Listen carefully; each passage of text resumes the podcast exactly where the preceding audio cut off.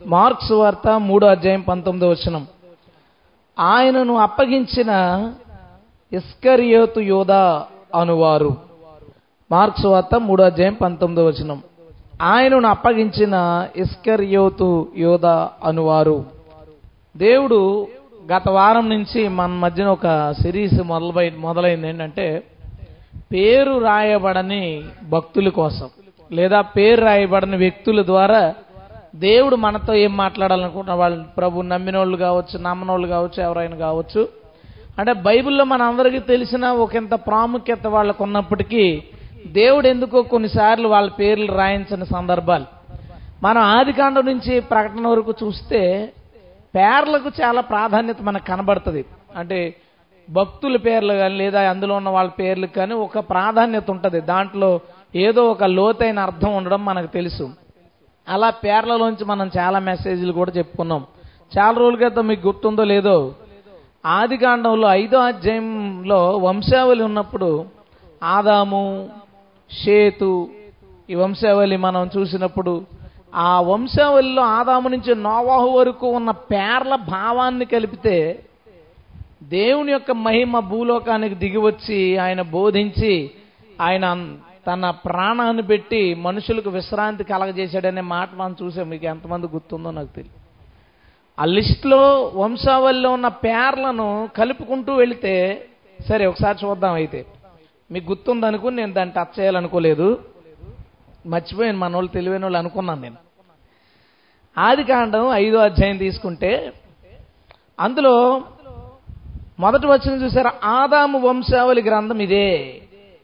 ఆదాము అనే మాటకు అర్థం మ్యాన్ మనిషి. ఆదాము అనే మాటకు అర్థం మనిషి. ఆదాము వంశవులు నోవా వంశవులు రాసేటప్పుడు ఆదాము నుంచి మొదలు పెట్టుకున్నాడు. షేతు ఆరవచనంలో షేతు అనే మాట కనబడుతుంది. షేతు అనే మాటకు అర్థం నియమించబడుట. నియమించబడ్డాడు. వీలైతే రాసుకోండి. తొమ్మిదవ వచనంలో షేతు ఎనోషును కన్నాడు. ఎనోషు అనే మాటకు అర్థం నీతిమంతునిగా. ఎనోషు అని మాటకు అర్థం నీతిమంతునిగా తర్వాత పన్నెండవ వచ్చిన చూడండి. కేయినా అని కనబడుతుంది. కేయినా అనే మాటకు అర్థం బాధ పుట్టడం దుఃఖం పుట్టడం ఎవరన్నా పెట్టుకుంటారా అంటే పేరు? మీ పిల్లలు పుడితే ఎవరన్నా ఏడు పుట్టింది అనే పేరు పెట్టుకుంటారా? దుఃఖం పుట్టింది అనే పేరు పెట్టుకుంటారా? ఆయన పెట్టాడు. కేయినా అనే మాటకు అర్థం దుఃఖం పుట్టింది. పదిహేను వచ్చిన మహలేలు కనబడతారు చూడండి. మహలలేలు మహలలేలు అనే మాటకు అర్థం దేవుని మహిమ. దేవుని మహిమ. మహలలేలు ఎరేదును కన్నాడు. పద్దెనిమిది వచ్చిన చూడండి అంటే నేను అలా ఎందుకు చెప్తానంటే పేర్లు రాసుకోవడానికి బాగుంటుంది ఖాళీ ఉంటుంది. ఎరేదు ముందు. ఎరేదు అనే మాటకు అర్థం కిందకు దిగివచ్చుట యోర్ధాను ఎరేదు ఇవి దగ్గర పదాలు. యోర్ధాన్ అనే మాటకు కూడా పైనుంచి కిందకు దిగివచ్చుట ఎరేదు అనే మాటకి క్రిందికి దిగివచ్చుట ఎరేదు హెనో హనోకును కన్నాడు. అది ఇరవై ఒకటో వచ్చిన ఉంది. హనోకు అనే మాటకు అర్థం బోధకుడు. హనోకు అనే మాటకు అర్థం బోధకుడు. ఇరవై ఐదో వచనంలో చూడండి హనోకు మహలలే మెతుశాలానికి కన్నాడు. మెతుశాల అనే మాటకు అర్థం ఏంటంటే ఇతను చనిపోతేనే అది వస్తుంది. ఇతను చనిపోతేనే అది వస్తుంది. మామూలుగా రియలిస్టిక్ మీనింగ్ కూడా మెతుశాల చచ్చిపోయిన సంవత్సరంలోనే జలప్రలయం వచ్చింది. ఇతను చచ్చిపోతే అది వస్తని పెట్టాడు పేరు వాళ్ళ నాన్నగారు. డాడీ పేరు ప్రార్థన చేసుకున్నాడు అనమాట నా కొడుకు ఏం పేరు పెట్టనంటే నీ చచ్చిపోతే ఇంకోటి ఏదో వస్తుందని పెట్టాను. మా మెతుశాల ఇతను చచ్చిపోతే ఇంకోటి ఇతను చావు వలన అది ఏదో వస్తుంది. ఇరవై ఎనిమిదో వచనం. లెమెకు మెతుశాల లెమెకును కన్నాడంట. లెమెకు అనే మాటకు అర్థం అన్నీ పోగొట్టుకున్నాడు. వాళ్ళ అబ్బాయికి ఏం పేరు పెట్టాడు? అన్నీ పోయినాడు. సర్వం పోయినాడు. స్కూల్లో ఎంత తిట్టుకుని ఉంటాడు? లేమేకు నీ పేరేంటంటే అన్నీ పోయినాడు అని చెప్పుకుంటే ఎంత తిట్టుకుంటాడు స్కూల్లో. వాళ్ళ నాన్నే. వీళ్ళ ఫ్రెండ్స్ అందరూ ఏడిపిస్తారు కదా మనకు కూడా పేర్లు చిన్న తేడా ఉంటే చాలు. ఆ పేర్లు రకరకాలుగా మార్చేసి జనాలు ఏడిపిస్తారు ఊళ్ళో. మరి అప్పుడు ఆ కల్చర్ ఉందో లేదో తెలీదు. లెమేక్ అనే మాటకు అన్నీ పోయినాడు. ముప్పై రెండవ వచ్చిన చూసారా? నోవాహు నోవాహు అనే మాటకు అర్థం నెమ్మది అసలు మీనింగ్ రెస్ట్ విశ్రాంతి. నోవహు అనే మాటకు అర్థం విశ్రాంతి. అన్ని కలిపి చదువుతాను చూడండి. దేవుడు మనిషి ఆదాం మనిషి కదా మనిషి నియమించబడ్డాడంట. ఎలాగా? నీతిమంతునిగా. మనిషిని దేవుడు నీతిమంతుడిగా నియమిస్తే ఆ మనిషి వల్ల ఏం పుట్టింది? దుఃఖం పుట్టింది. పాపం చేశాడుగా? దుఃఖం పుట్టింది. దుఃఖం పుట్టినందుకు దేవుని మహిమ క్రిందకు దిగి వచ్చి బోధకుడిగా మనకి బోధించి ఆయన మరణం ద్వారా అన్నీ పోగొట్టుకున్న మనకి విశ్రాంతినిచ్చింది గట్టిగా స్తోత్రం చెప్తామా హలే అంత యూదుడు ఒక యూదుడు పెట్టాడు బయట అతను సైట్లో పెట్టాడు. నేను కనిపెట్టింది కాదు ఇది. అతని సాక్షి వింటున్నాను. యూదులు సైట్లో ఏదో విషయం కోసం నేను యూదుల కల్చర్ కోసం ఒకసారి వాక్యం చెప్పాను. గుర్తుందా వాళ్ళు? కొవ్వుని కానీ ఏమి తినరు అని మనం మాట్లాడుకున్నప్పుడు వాళ్ళు కనీసం బ్రెడ్తో కలిసి కొవ్వు కలిపి తినరు. ఇట్లా మనం మాట? ఆ రోజు నేను చదువుతున్నాను అందులో ఒక యూదుడు తన టెస్టమని రాశాడు యువత బోధకుడు. ఎలా మారాడంటే మరి ఎవరు క్రైస్తవులు చెప్పడానికి లేదు అతనికి సువార్త చేయడానికి లేదు. ఎందుకో ఆ పదాల మీనింగ్స్ చదువుతుంటే కలిపాడు ఎందుకు ఒకసారి. కలిపితే దేవుడు మనిషిని నీతిమంతునిగా నియమిస్తే అతని వల్ల దుఃఖం పుట్టింది. దుఃఖం పుట్టినందుకు దేవుని మహిమ అంటే ఎవరో? క్రీస్తు. దేవుని మహిమ భూలోకానికి దిగి వచ్చి మనందరికీ బోధకునిగా ఎలా బ్రతకాలో బోధించి సర్వం కోల్పోయిన మనకి ఆయన మరణము ద్వారా విశ్రాంతి తెచ్చి ఇచ్చాడు. హలోయ అంటే పేర్లు ఎంత ఫేమస్ చెప్తున్నాను నేను. చెప్పాలనుకున్నది ఏంటంటే పేర్లకు అంత ప్రత్యేకత ఉంటుంది. కొత్త నిబంధన బైబిల్ పాత నిబంధన ఎక్కడ చూసినా. బైబిల్లో ఉన్న పేర్లకు చాలా ప్రత్యేకత ఉంటుంది. అయితే ఈరోజు మనం తీసుకున్న మూలవచనం మూడు పంతొమ్మిది కదా? మార్క్స్ వార్త మూడు పంతొమ్మిదిలో ఆయనను అప్పగించిన అక్కడ లిస్ట్ అంతా అపోస్తుల పేర్లు రాశాడు. పంతొమ్మిదో వచనంలో ఆయన అప్పగించిన ఎస్కర్యోతు యోధ అనువారు. ఎస్కర్యోతు యోధ అనువారు. ఏసయ ఎస్కర్యోతు యోధ కోసం మాట్లాడతా అతివాడు పొట్టకుండుట మేలు. అసలు అలాంటోడు పొట్టకపోతేనే మేలు. బైబిల్లో ఎవరికీ లేదా క్రెడిట్. ఓన్లీ యోధాకే ఉంది. వీడు పుట్టకపోతే బాగుంది జనరల్గా మనిషి అనుకోవచ్చు. ఎందుకు పుట్టానరా బాబు ఇన్ని కష్టాలు మనకి? ఎందుకు పుట్టామని మనిషి అనుకోవచ్చు కానీ దేవుడు ఎవ్వరి గురించి అలాంటి అలాంటి వాడు పుట్టకపోతే బెటర్ అని. ఎందుకంటే దేవుడే చేస్తాడు కదా ప్రతి ఒక్కరిని కానీ యోధ చేసిన అంటే యోధ యొక్క మనస్తత్వం అంతా చండాలమైంది కాబట్టి అలాంటి వాడు పుట్టకపోతే బాగుందని రాశాడు. పుట్టకపోతే బాగున్న వాడి పేరు బైబిల్ ఎందుకు రాశాడు? ఇదొకటి ఆలోచించాలి. బైబిల్ అంతట్లో అపోస్తుల పేర్లన్నీ ఉన్నాయి కానీ ఎస్కర్యోత్ యోధ పేరు లేదు. ఎస్కర్యోత్ యోధా అనే మాటకు అర్థం ఈస్. కెరియోత్ జూదా అంటే ఈస్ అంటే మనిషి ఒక వ్యక్తి. కెరియోత్ అంటే కెరియోత్ అనే ఊరు. జోదా అంటే యోధా ప్రాంతం. ఇతను ఈ పన్నెండేవాడు ఎవరంటే యోధా ప్రాంతంలో కెరియోత్ అనే ఊళ్ళో ఉన్న ఒక మనిషి. యోధా ప్రాంతంలో కెరియోత్ అనే ఊళ్ళో ఉన్న ఒక మనిషి. ఇప్పుడు మనం ఎవరన్నా మనకు తెలియనోడు గురించి చెప్పేటప్పుడు ఏమంటాం? కాకినాడలో ఫలానా ఏరియాలో ఉన్న ఒకడో అంటాం. అదే రాశాడు పేరు రాయలా. నేను కొంత చరిత్రలో ఎత్తుకొని పోనీ ఎవడో ఒకడు రాస్తాడు పోనీ యోధా పేరు ఏమై ఉంటుంది అంటామని బైబిల్లో కానీ చరిత్రలో కానీ ఇస్కర్యోతు యోధ యొక్క పేరు దొరకదు. పదకొండు మంది పేర్లు రాశాడు పన్నెండవడు పేరు రాయలా.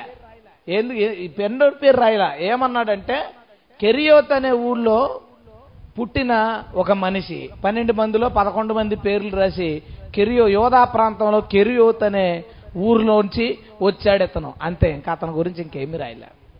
ఇది మూలవచనం తీసుకున్నాం. దీని నుంచి అంటే పేరు రాయబడని కొంతమంది మనుషుల ద్వారా దేవుడు మనతో ఎన్ని నేర్పాలనుకున్నా ఆల్రెడీ ఒకడు వచ్చాడుగా బయటికి యోధా నుంచి తర్వాత ఇంకా మిగతా వారి గురించి. దేవుడు మనతో ఏం మాట్లాడబోతున్నాడు? తల్ల వంచుతారా? చిన్న ప్రార్థన చేసుకుని వాక్యంలోకి వెళ్దాం. రైట్. ప్రభువు అంటే పేర్లు రాయించడానికి ఒక కారణం ఉండొచ్చు పేరు రాయకపోవడానికి ఒక కారణం ఉండొచ్చు. యాదృచ్ఛికంగా కొన్ని పేర్లు రాయబడకపోవచ్చు బైబిల్లో. కారణం ఏదైనా కొన్ని రాశారు కొన్ని రాయలేదు. కానీ వాటన్నిటిలో కూడా ఏదో ఒక అర్థం మాత్రం దాగి ఉంది. గత వారం మనం ఒక నలుగురు కోసం చూసాం పేరు రాయబడిన ఒక నలుగురు నాలుగు గుంపులు అనుకుందాం. నలుగురు కోసం చూసాం దాని ద్వారా దేవుడు చాలా సంగతులు ప్రభు మనతో మాట్లాడాడు. ఈరోజు నేను ఇంకొంతమందిని మీ ముందుకు తీసుకురావాలనుకుంటున్నాను. అందులో మొట్టమొదటి అతని పేరు ఎస్కర్యోత్ అనే ఊరికి సంబంధించిన ఓ మనిషి. బహుశా ఎంత ఎక్కువ సార్లు బైబిల్లో కనబడి కూడా పేరు రాయబడినోడు ఇతను ఒకడే. ఎన్నిసార్లు కనబడతాడు? అసలు అతను తెలియనోడు ఎవడో ఉండడు. అది ఎస్కర్యోత్ యోధ తెలియని పైగా మనం అందరం ఏమంటాం? ఎవడన్నా మన పక్క నుండి కొంచెం ద్రోహం చేసే వాళ్ళు కనబడతారు ఈ యోధాలటువంటి జాగ్రత్తగా ఉండరని కూడా వాడుకుంటాం మనం. కాకపోతే అయినా సరే పేరు లేదు. మరి ఎందుకో మనకు తెలీదు. రాయడానికి దేవుడు ఇష్టపడలేదేమో అతని పేరుని. ఏదో ఆ ఊరికి సంబంధించిన ఒక మనిషి అని మాత్రం రాయించాడు. ఇతని నుంచి నేను నేర్పాలనుకుంటున్న దేవుడు మనకు చెప్పాలనుకున్న ఒక పాఠం ఏంటంటే ఒక ఆవిడ వచ్చింది అత్తరబుడ్డు పగలగొట్టింది. దాన్ని చూసిన యోధ అంటాడు ఎందుకు దీన్ని ఇలా పగలగొట్టి ఇలా చేస్తున్నావు? దాన్ని అమ్మితే పోలేడని డబ్బులు వస్తాయి కదా. అవి మాకు ఇస్తే మేము పేదవాళ్ళకి పంచుతాం కదా అంటాడు. పక్కన వాళ్ళందరూ ఏమనుకుంటారు? ఎంత బాగా ఆలోచించాడు. కరెక్టే కదా. ఆ సెంటు బాటిల్ పగలగొట్టి ఈయన తల మీద వేస్తే ఏమొస్తుంది? అదే బాటిల్ అమ్మితే డబ్బులు వస్తే పేదలకు ఇస్తే బాగుంటుంది. ఈయన ప్లాన్ బాగుంది కదా అని. కానీ బైబిల్లో అక్కడ రాశాడు ఆ బాటిల్ గురించి బీదల గురించి బాధ కాదు కానీ డబ్బు సంచి యోధా వద్ద ఉన్నందున అతడు ఆ సంచిలో నుండి ధనాన్ని దొంగిలించుచూ వచ్చాను. దొంగిలించుచూ వచ్చాను. ఇతడు ప్రభు దగ్గర ఉన్నాడు. కానుకల సంచి ప్రభు అతనికి ఇచ్చాడు. ప్రతిరోజు ఎక్కడికి వెళ్ళినా బోల్డ్ కానుకలు పడుతున్నాయి. ఆ కానుకల్లో కొంత భాగాన్ని తీసుకుంటూ యోధ వెళ్ళకపోయి దాసి ఎన్ని ఆస్తులు కొన్నాడో మరి ఏం చేశాడో మనకు తెలియదు. ఎందుకంటే డబ్బులు బేభత్సంగా వచ్చాయి ప్రభు దగ్గర అందులో డౌట్ లేదు. అందులో దొంగిలిస్తూ వచ్చాను. అంటే ప్రభు పక్కన మూడున్నర సంవత్సరాలుండి ప్రసంగాలు విని విని విని విని వింటూనే ఉన్నా. డబ్బు మీద ఆశ అతనికి పోలేదు.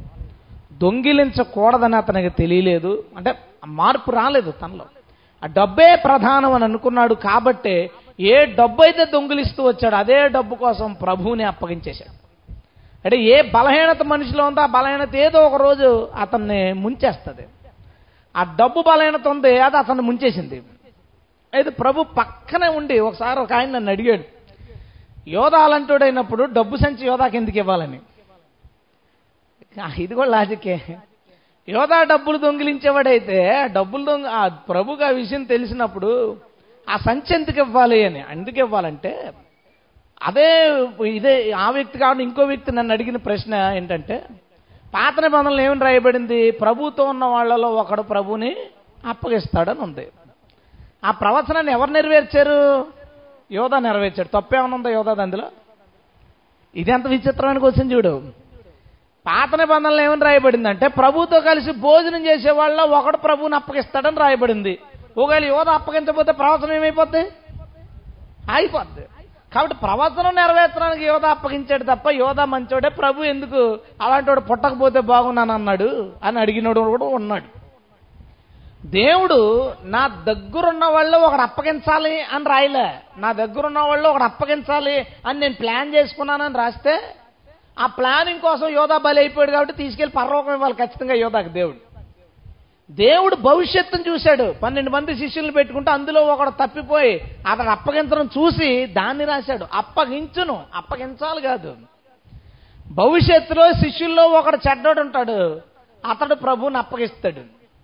అప్పగించడాన్ని ప్రభు భవిష్యత్తులో చూసి ప్రవచనంగా రాశాడు. అంతే తప్ప ప్రభు చెప్పాడని యోధా దాన్ని నెరవేర్చలే. యోధా చేస్తాడు కాబట్టి దాన్ని ప్రభు రాయించాడు. స్తోత్రం చెప్దామా? హలే ప్రవచనం అంటే అదే. ప్రవచనం అంటే దేవుడు చెప్పింది జరగడం కాదు. జరగబోయేదాన్ని దేవుడు ముందుగా చెప్పడం. జరగబోయేదాన్ని ఏమేమి జరగబోతుందో దాన్ని దేవుడు ముందుగా చెప్పడాన్నే ప్రవచనం అంటారు. దేవుడు చెప్పింది జరగడం కాదు. జరగబోయేదాన్ని దేవుడు ముందుగా చెప్పడం. అది ప్రవచనం అంటే. ఇలా జరగబోద్దని చెప్పాడు. ఓకే. అసలు యోధాయే ఎందుకు అప్పగించాలి? పాపం దానికి యోధాయే ఎందుకు బలయ్యాడంటే ఇది మారలేనోడు కాబట్టి అది. దేవుడు ముందే ఏం ప్లాన్ చేసి ఎలాగో ఒకటి అప్పగించాలి. అది మారలేనోడిని పాడేసామనుకో ఎలాగ నరకని పోతాడు ఇప్పుడు పక్కనున్న దొంగతనాలు మానలేనోడు ఎలాగా నరకానికి పోతాడు. అదేదో అతని ద్వారానే జరిగిందనుకో ఆ పని. మిగతా వాళ్ళందరూ సేఫ్గా ఉంటారు. ప్రభు యొక్క ఆలోచన చాలా గొప్పగా ఉంటుంది. ఎలాగా మారినోడు ఒకని పాడేసుకున్నాడు దగ్గర. అతనితో అది అలాగా కొట్టుకుపోయింది. అది అట్లా జరిగింది. ఈ యోధ అనేవాడు ఎలాంటి వాడో తెలియాలంటే చూడండి ఆదాము మాట వింటాడో విండో తెలియడం కోసం చెట్టు ఎలా పెట్టాడో? యోధ అనేవాడు ఎలాంటోడో లోకమంతటికి తెలియడం కోసం దేవుడు యోధా చేతిలోనే డబ్బు సంచి పెట్టాడు. అతని యొక్క ఏదో ఒక రోజు నీతిని నిలబెట్టుకుంటే మరి ఏం జరిగినా మనకు తెలియదు నిలబెట్టుకోలేదు కానీ అత అతని చేతిలో పెట్టినందుకు అతని మనస్తత్వం ఏంటో మొత్తం ప్రపంచం అంతటికి అర్థమైంది. ఇది పక్కనే ఉన్న మారనివాడు. దేవుని మాటలు వింటూ వింటూ వింటున్నా సరే మారని వాళ్ళు యోధా లాంటి వాళ్ళు ఇస్కర్యోతు యోధా లాంటి వాళ్ళు మనందరము ప్రభు దగ్గర ఉన్నాం. మనందరం దేవుని మాటలు వింటున్నాం. చాలా సంవత్సరాల నుంచి వింటున్నాం. ఎంత విన్నా మారకపోతే చిట్ట చివరికి గది గతి ఎలా ఉంటది అని ఈ ఇస్కర్యోతు యోధ అనేవాడు మనందరి ముందు ఒక ఉదాహరణగా ఉన్నాడు. మాటలు వినకపోతే వేరే వాక్యం వినకపోతే వేరే వాక్యం వాళ్ళ సంఘాల్లో చెప్పబడకపోతే వేరే ప్రభు దగ్గరికి రాకపోతే వేరే ఆ విషయం పక్కన పెట్టండి. చర్చికి వస్తూ ప్రతి వారం దేవుని మాటలు వింటూ కూడా ఎవరైనా తమ జీవితంలో లోపాలని మార్చుకోకుండా అదే మొండితనంగా అదే జీవితాన్ని సీక్రెట్గా కొనసాగిస్తే ఖచ్చితంగా దానికి మూల్యం చెల్లించుకోవాలి ఒకరోజు ఆ నష్టాన్ని అనుభవించాలి ఒకరోజు. అందులో సందేహం లేదు. అందులో సేవకుడు విశ్వాసాన్ని భేదం లేదు. ప్రతి ఒక్కడు దేవుడు మాట్లాడుతున్నా చెప్తున్నా లోబడకుండా ఎవరైనా అదే పని కొనసాగిస్తే ఏదో ఒక దెబ్బ ఖచ్చితంగా తింటాం. అది దాంట్లో పక్షపాతం లేదు. అంద- అందరికీ చెందుతుంది అది. మనం అలాంటి పరిస్థితి తెచ్చుకోవాల్సిన అవసరం ఏముంది? డబ్బు సంచి దగ్గర ఉంది. సత్యం చెప్పే బోధకుడు పక్కన ఉన్నాడు. రెండిటిల్లో ఏం చేద్దాం? దేవుని మాటని దీన్ని విడిచిపెడదామా? లేదా దీన్ని మామూలుగా అనుభవిస్తూ దేవుని విడిచిపెడదామా అనేది వచ్చినప్పుడు ఈ డబ్బును అనుభవిద్దాం ప్రభువుని విడిచిపెడదామని డిసైడ్ అయ్యాడు. అట్టివాడు పుట్టకపోతే మేలు అన్నాడు ఏసయ్య. అలాంటి వాడి పేరెందుకు రే బైబిల్లో అనుకున్నారు భక్తులు? రాయడం మానేశారు. మన పేరు జీవగ్రంథంలో ఉంటుందా? బైబిల్లోనే దేవుని పక్కనుండి మాటలని మారనేవాడి పేరు బైబిల్లోనే రాయడానికి ఇష్టపడకపోతే జీవగ్రంథంలో ఎందుకు రాస్తాడు మన పేర్లు? మన పేర్లు జీవగ్రంథంలో ఉండాలంటే ప్రభు వద్ద మన పేరు ఉండాలి అంటే ఏసై మాటలు విన్నది విన్నట్టు లోపడాలి ఒకరోజో ఒక రోజో రెండు రోజులో తజ్జిన భజన ఉంటుంది.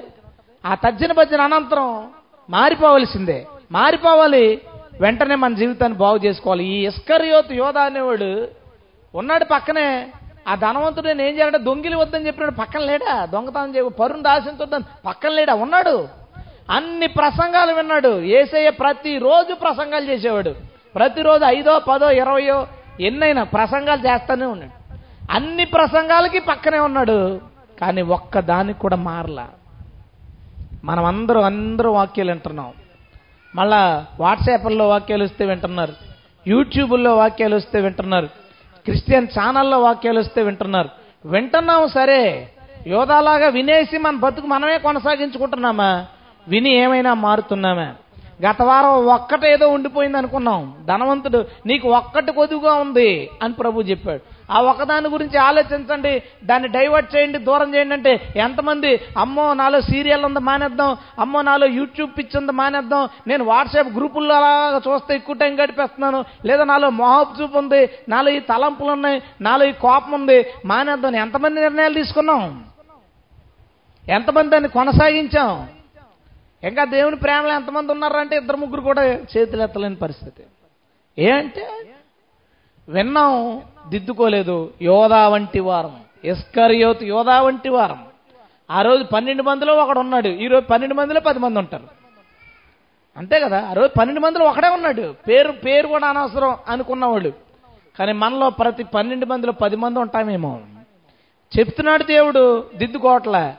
చెప్తున్నాడు దేవుడు మార్చుకోవట్లేదు. అదే కోపం అదే ఆవేశం అదే ద్వేషం అదే తప్పు కంటిన్యూ అవుతుంది. అది కంటిన్యూ అవ్వకూడదు. ప్రమాదం. యోధా విషయంలో అదే జరిగింది. ఓ సంవత్సరం చేస్తే చేశాడు అప్పుడైనా మారితే బాగుండేది. ఇంకొక ఆరు నెలలు చేస్తే చేశాడు అప్పుడైనా బాగా మారితే బాగుండేది. మారలేదు సరికదా. ఆ ధనాపేక్ష అనే దాన్ని కంటిన్యూ చేసుకుంటూ వచ్చాడు. చెట్ట చివరికి ఆ ధనమే ప్రభువుని అప్పగించేలా చేసింది. అట్టివాడు పుట్టకపోతే మేలు అని దేవుడు మాట్లాడేలా చేసింది.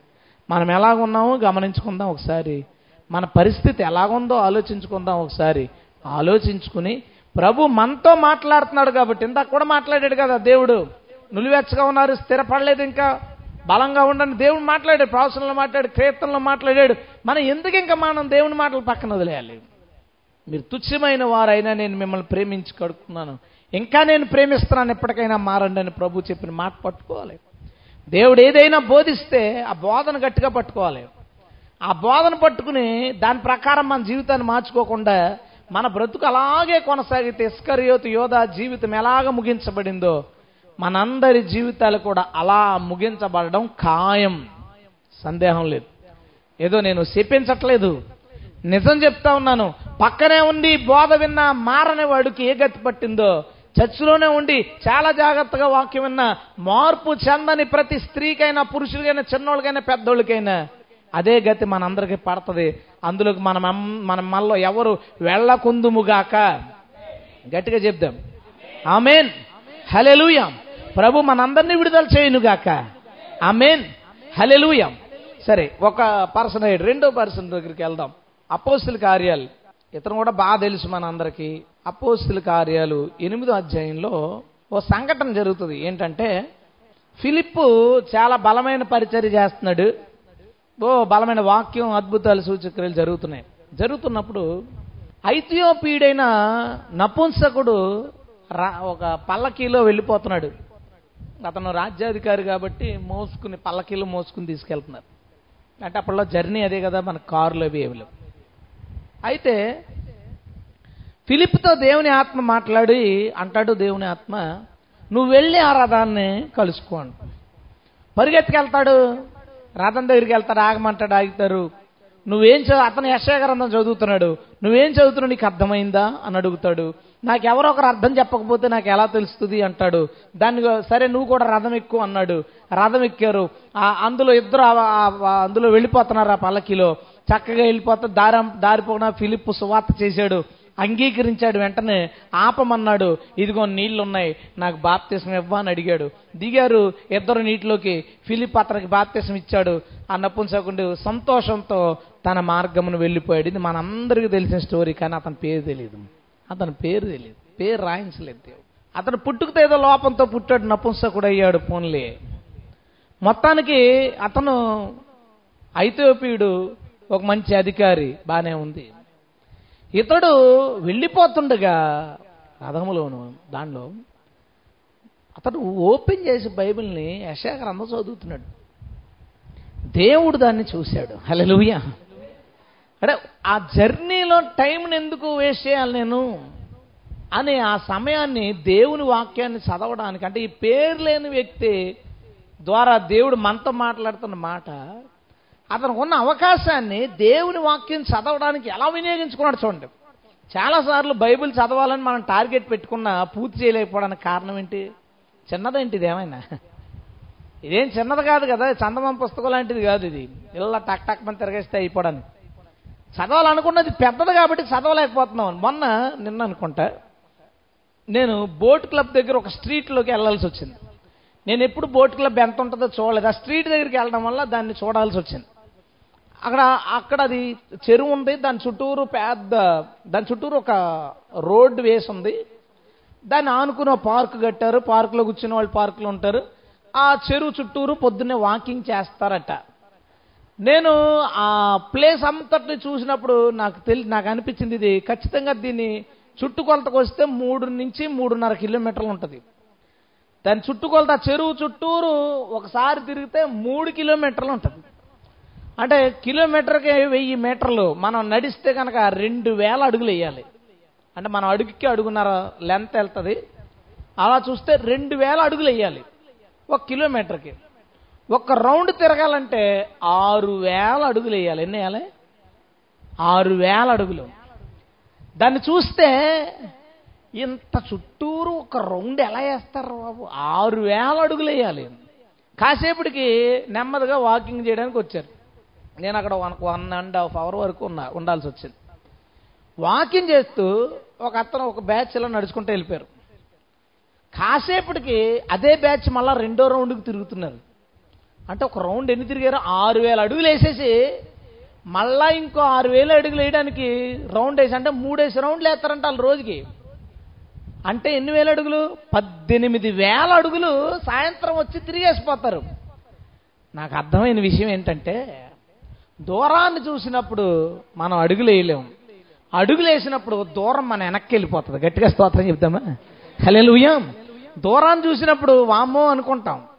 నడుస్తున్నప్పుడు దూరం ఎక్కడుంటుంది ఈసారి? మన వెనక్కి వెళ్ళిపోతుంది దూరం. బైబిల్ చాలా పెద్దది. దాన్ని చదివేసి అవగొట్టాలంటే అమ్మో అనుకోవచ్చు. కానీ దాన్ని అవకాశం ఉన్నప్పుడల్లా ఒక్కో అధ్యాయం రెండేసి అధ్యాయులు మూడేసి అధ్యాయులు చదువుకుంటూ పోతే అది నీ హృదయంలోకి వెళ్ళిపోద్ది బయట ఉండదు అది. గట్టిగా స్తోత్రం చెప్తాం. హలెలుయ మనం దీన్ని కంప్లీట్ చేయలేకపోవడానికి కారణం దీన్ని చదవలేకపోవడానికి కారణం. ఇది ఎంత ఉందో చూస్తున్నాం. అరే చిన్నప్పుడు సామెత ఉంటుంది ఏంటంటే కూర్చుని తింటే కొండలన్నా కరిగిపోతాయండి అదే పనిగా తింటే ఎంత వస్తున్నా అయిపోతుంది ఏదో పెద్దది ఉందనుకోవచ్చు కదా. ఏదైనా సరే రెగ్యులర్గా ఎంతో కొంత చదువుకుంటూ చదువుకుంటూ లేదా చేసుకుంటూ చేసుకుంటూ పోతే ఒక రోజుకి ఆ పని పూర్తి అయిపోతుంది మనమందరం పూర్తి చేయదుముగాక ఆమెన్. ఈ పేరు లేని అంటే పేరు లేనోడు కాదు పేరు రాయబడినంతం ఈ పేరు రాయబడని అధికారి మనకి చెబుతున్న అద్భుతమైన మాట. మీ ప్రయాణాల్లో మీ వెయిటింగుల్లో మనకు కుదిరినప్పుడు అంటే బైబిల్ చదవడానికి టైం కేటాయించాలనుకుంటాం.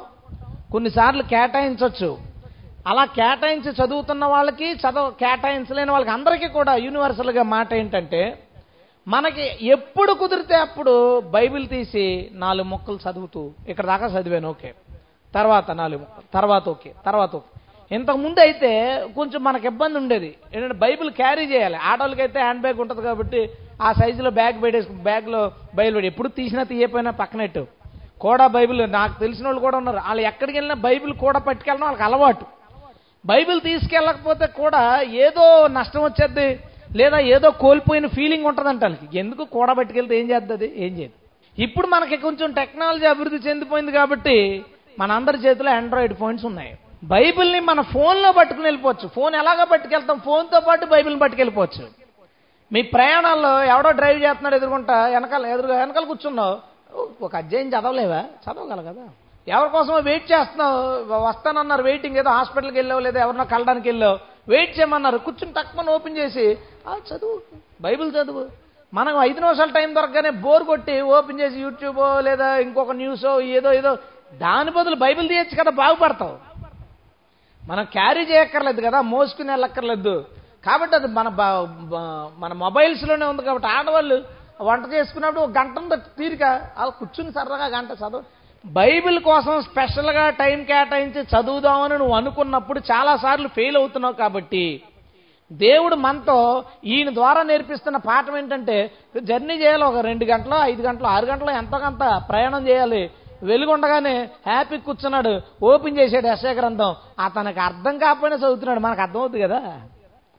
అతనికి అర్థం కాదు. అది ఎవరో ఒకరు చెప్తే కానీ నాకు ఎలా తెలుస్తుంది? దాంట్లో అర్థం నాకు ఎలా తెలుస్తుంది అంటున్నాడు. ఎందుకంటే వాళ్ళకి ప్రభు రావడం ఇవన్నీ తెలియదు ప్రభు వచ్చిన విషయాలు అన్నీ మనకు తెలుసు. దానికి పాత నిబంధన వచ్చిన వాళ్ళకి అర్థాలు తెలుసు కొత్త నిబంధన వచ్చిన వాళ్ళకి అర్థాలు తెలుసు. మ్యాక్సిమం మనం చదివితే బైబిల్ని ఒక యాభై శాతం ఒక ముప్పై శాతం అర్థం అవుతుంది మనకి. అలాంటప్పుడు మనం ఎందుకు చదవకూడదు? మనకున్న సమయాన్ని అలా బైబిల్ చదవడానికి ఎందుకు కేటాయించకూడదు? హ్యాపీగా ఓపెన్ చేసి పెట్టుకోవడం బైబిల్ ఆడవాళ్ళు అయితే నా సలహాను పాటించండి. ఓపెన్ చేసి పెట్టుకోండి తాడు ఏదో ఇస్తారు లేదా పెన్ ఏదో పెట్టుకోండి దాంట్లో. క్లో అలా అలా పక్కన ఉంచండి. పని చేసుకుంటారు ఒక ఇరవై నిమిషాలు తీరిక దొరుకుతుంది కదా కూర్చొని సరదాగా తీయండి. ఒక అధ్యాయం చదువుకో మళ్ళా చిన్న టిక్ పెట్టుకో ఇక్కడ వరకు అయింది. మళ్ళా పక్కన పెట్టి పక్కన పెట్టి. లేదా పెన్ అందులో పెట్టి మడత పెట్టి పక్కన పెట్టి. మళ్ళా రెండు మూడు గంటల తర్వాత ఖాళీ దొరకచ్చు ఓపెన్ చేయి చదువు. నీకు తెలియకుండానే నీకు ఒక స్పెషల్ బర్డెన్ లాగా ఉండకుండానే ఏ విధంగానూ ఇబ్బంది లేకుండానే మనం ఈజీగా బైబిల్ని చదవచ్చు. గట్టిగా స్తోత్రం చెప్దాం. జెంట్స్ అయితే మన అందరి దగ్గర ఉన్నాయి కదా ఆండ్రాయిడ్ పాయింట్స్ కాలేజీల్లో లంచ్ బ్రేకుల్లో మీకు కుదిరినప్పుడు ఇళ్ళలో వెయిట్ చేసేటప్పుడు లేదా ఏదన్నా పని చేసేటప్పుడు వెయిట్ చేసేటప్పుడు ఖాళీ దొరికినప్పుడల్లా అలా ఓపెన్ చేసి ఒక అధ్యాయమే పెట్టుకోండి లక్ష్యం. ఒక అధ్యాయం చదవలేమా? చదవగలంగా చదవండి పక్కన పెట్టండి. మళ్ళీ ఇంకా టైం దొరికిందా? చదవండి పక్కన పెట్టండి. ఖచ్చితంగా అతి త్వరలోనే మనం దేవుని గ్రంథంలో ఉన్న విషయాలన్నింటినీ తెలుసుకోగలుగుతాం ఆమెను చెప్దామా? హలెలుయా ప్రారంభిద్దాం. నేను కూడా స్టార్ట్ చేస్తాను. చాలాసార్లు చదవాలి. నేను నేను ప్లాన్ చేసుకుంటాను అంటే కూర్చుంటే నేను కనీసం అంటే ఐదు నిమిషాలు పది నిమిషాలు కూర్చోలేను అనమాట ఒకవేళ చదివితే నాకు ఒక గంట సేపు ఉండాలి. ఒక అధ్యాయమో ఒక వచనమో ఏదో ఒకటి నన్ను ఏడిపిస్తుంది దానికి సరిపోద్ది నా టైం అని. ఈసారి నేను కూడా ఏం చేస్తానంటే నాకు అవకాశం దొరికినప్పుడు అలా అలాగా బైబిల్ ఉంటే బైబిల్లో లేదా మొబైల్ ఉంటే మొబైల్లో తీసుకుంటాను. నేను చదవడం ప్రారంభిస్తాను. దేవుడు మనందరికీ సహాయం చేయను గాక. గట్టిగా. హలే లూయా మనందరం ప్రతిరోజు బైబిల్ చదువుదాం. ఎందుకంటే పేరు కూడా రాయబడినోడు మనకు బుద్ధి చెప్తున్నాడు. మన బుద్ధి నేర్చుకుందాం బైబిల్ చదవడం ప్రారంభిద్దాం. ఇతని నుంచి ఇంకొక అద్భుతమైన విషయం ఏంటంటే వెళ్ళిపోతున్నారు దారిలో సువార్త జరిగిపోయింది. సువార్త అయిపోయింది ఇంటికి వచ్చాడు. ఇంటికి వచ్చేగానే ఇంట్లో వాళ్ళ అమ్మ నాన్న అన్నయ్య తమ్ముడు ఎవరో చుట్టాలు ఎవరు ఉంటారు కదా. వాళ్ళు ఎర బట్టలు తడిగా ఉన్నాయి ఏంటంటే? బాప్తీసం తీసుకున్నాను. ఎవరి ఎవరి లైఫ్లోనే జరుగుద్దా? బస్సులో సువార్త చేయగానే నిజంగా నాకు అర్థమైందండి దేవుడు అనగానే బస్సు ఆపుకొని వాటర్ అంత కొంచెం బాప్తీసం ఇస్తారని ఎవరన్నా అంటాం అసలు? పోనీ మూడు నెలలు ప్ర- చర్చికి వచ్చాం దేవుడు పూర్తిగా మాట్లాడేసాడు బాగానే ఉంది. ఒకసారి ఏదో కలడానికి వెళ్ళి ఎవరన్నా పాస్టర్ గారిని మాట్లాడిన తర్వాత పాస్టర్ గారు నాకు కొంచెం బాప్తీసం ఇస్తారా వెంటనే మేమేం అడుగుతాం? మీ ఇంట్లో చెప్పావా? మీ అన్నదమ్ములకు చెప్పావా? మీ చుట్టాలకు చెప్పావా? అందరూ ఓకే అంటారు కదా. ఏంటి మా భయం ఏంటి? బాప్తీసం ఇస్తే మా ఇంటి మీదకి వస్తారు వాళ్ళు. నువ్వు ఏదో అడిగాడు కదా అని ఎందుకు బాప్తీసం ఇచ్చావని కానీ ఫిలిప్పులో ఆ డౌట్ రాలేదు. అయితే వీడికి ఆ సందేహం లేదు. విన్నాడు సువార్త నిజం అని తెలుసుకున్నాడు. ఇక ఎవరితోనూ సంబంధం లేదు. బాప్తిజం తీసుకుని ఇంటికి పోయాడు అంతే గట్టిగా స్తోత్రం చెప్తాం. హలే లూయ మనమంతా చేసే ఒక పెద్ద పొరపాటు.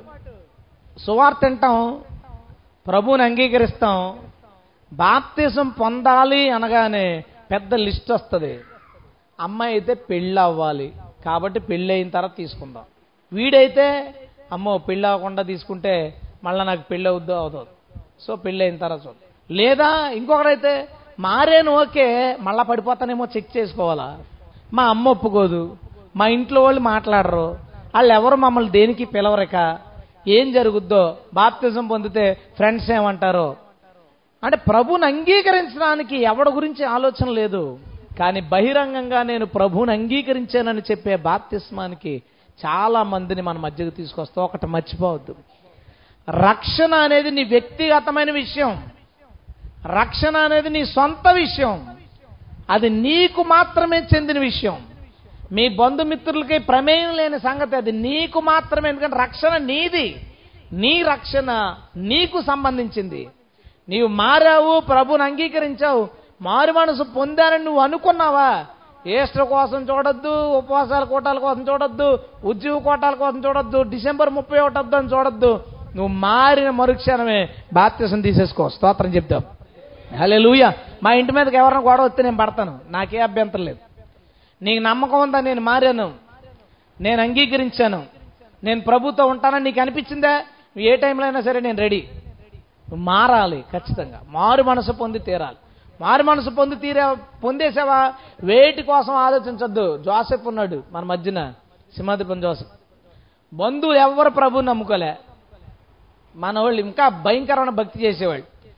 బాప్తిసం ఇమ్మని అడిగినప్పుడు నేను ఆలోచించాను ఇదేంటి బాప్తిసం ఇమ్మని అడుగుతున్నాడు? ఇంకా పెళ్ళి కాలేదు ఏదో స్థిరపడ్డాడు లైఫ్లో ఏదో చేస్తున్నాడు. ఎట్లాగా అతను? లేదనే నాకు ఇచ్చే అన్నాడు అంతే. ప్రార్థన చేసుకున్నాం బాప్తిసం ఇచ్చేసాం. ఏం తక్కువైందా? ఎవరైనా తోసేస్తే వచ్చిన నష్టం ఏమైనా వచ్చిందా? చక్కని భార్య బిడ్డలు హ్యాపీగా ఉన్నాడు. దేవుడు దేవుని కోసం మనం ఒక అడుగు కనుక వేస్తే మనల్ని అక్కడ వదిలేయడు మనల్ని మోసుకుని తీసుకుపోతాడు ఆయన. హలెలుయం మనం ఆలస్యం చేయడం లేదా వేరే వేరే దాని గురించి ఆలోచించడం చాలా పొరపాటు. రక్షణ నీ ఒక్కడికి సంబంధించింది. రక్షణ నీ పర్సనల్ విషయం నీ వ్యక్తిగతమైన విషయం. నీవు ప్రభుని అంగీకరించి మారు మనసు కనుక పొందావని నీకు అనిపిస్తే సందేహం లేదు హ్యాపీగా బాప్తీసం తీసుకో. దాని తర్వాత సమస్యలు వస్తే ఫేస్ అయ్యి ఇబ్బందులు వస్తే ఎదుర్కో అబ్బా నీకు నష్టమే. దేవుడే చెప్పాడు కదా ఒకరింటి వారే అతనికి విరోధులు అవుదురు. తండ్రికి బిడ్డకి వివాదం. అది కూడా బైబిల్లో ఉంది కాబట్టి ఏం పర్లే. ఎవరన్నా వ్యతిరేకం అంటే అనుకోని ఇంట్లో తిడితే తిట్టని కొడితే కొట్టని నిన్నేం చంపారు? అదేం తాగుడు కాదు వ్యభిచారం కాదు నిన్ను చంపేయడానికి కొట్టేయడానికి ఇంట్లోంచి గెంటేయడానికి నాలుగు మాటలు అనొచ్చు. దేవుడే వాటన్నిటిని సర్దుతాడు. గట్టిగా స్తోత్రం చెప్దాం. హలే దయచేసి ఈ మాట హృదయంలో పెట్టుకోండి. మీకు తెలిసిన వాళ్ళు ఎవరికైనా కూడా రక్షణ నీ సొంత విషయం. బాప్తీసం నీ వ్యక్తిగతమైన విషయం. పెళ్ళికి లేదా ఇతరమైన విషయాలకి మరి వేటికి దాన్ని లింక్ పెట్టొద్దు. ఏదో కోటాలకి జనవరి పోస్టులకి లింక్ పెట్టొద్దు. ఎప్పుడు మారు మనసు పొంది మారు మనసు పొందారనే నిశ్చేత నీకు వచ్చిందో అదే రక్షణ దినం. హ్యాపీగా బాప్తిజం తీసుకో. ఖచ్చితంగా ప్రభుతో నడువు. దేవునికి స్తోత్రం. హల్లెలూయా. ఇతని నుంచి రెండు విషయాలు మనం నేర్చుకున్నాం. మొదటిది అవకాశం ఉన్నప్పుడల్లా బైబిల్ చదివేస్తే అది అయిపోతుంది. రెండోది మారు మనసు పొందిన వెంటనే ఏ మాత్రమూ ఆలోచించలేదు. బంధుమిత్రులు ఎవరిని సంప్రదించలేదు. అది నిజమని అర్థమైంది. అది తన సొంత విషయం అనుకున్నాడు. వెళ్ళాడు బాప్తిసం పొందాడు. అందుకే దేవుని గ్రంథంలో మనందరికీ బోధించే ఒక వ్యక్తిగా అతను ఉండడానికి ప్రభు కృపించాడు. హలెలుయ్య ఇది రెండో వ్యక్తి. మూడవ వ్యక్తి. యోహాన్ సువార్త. యోహాన్ సువార్త తొమ్మిదో అధ్యాయం. వచ్చే వారం కూడా ఇదే సిరీస్. యోహాన్ సువార్త తొమ్మిదో అధ్యాయంలో ఒక అతను కనబడతాడు మనకి. తొమ్మిదో అధ్యాయంలో చూసారా? ఆయన మార్గమును పోవుచుండగా పుట్టుగుడ్డివాడైన ఒక మనుషుడు కనబడెను. పుట్టుకతోనే గుడ్డివాడు ఇతడు. ఇతని గురించి తొమ్మిదో అధ్యాయం అంతా ఇతని గురించే ఉంటుంది.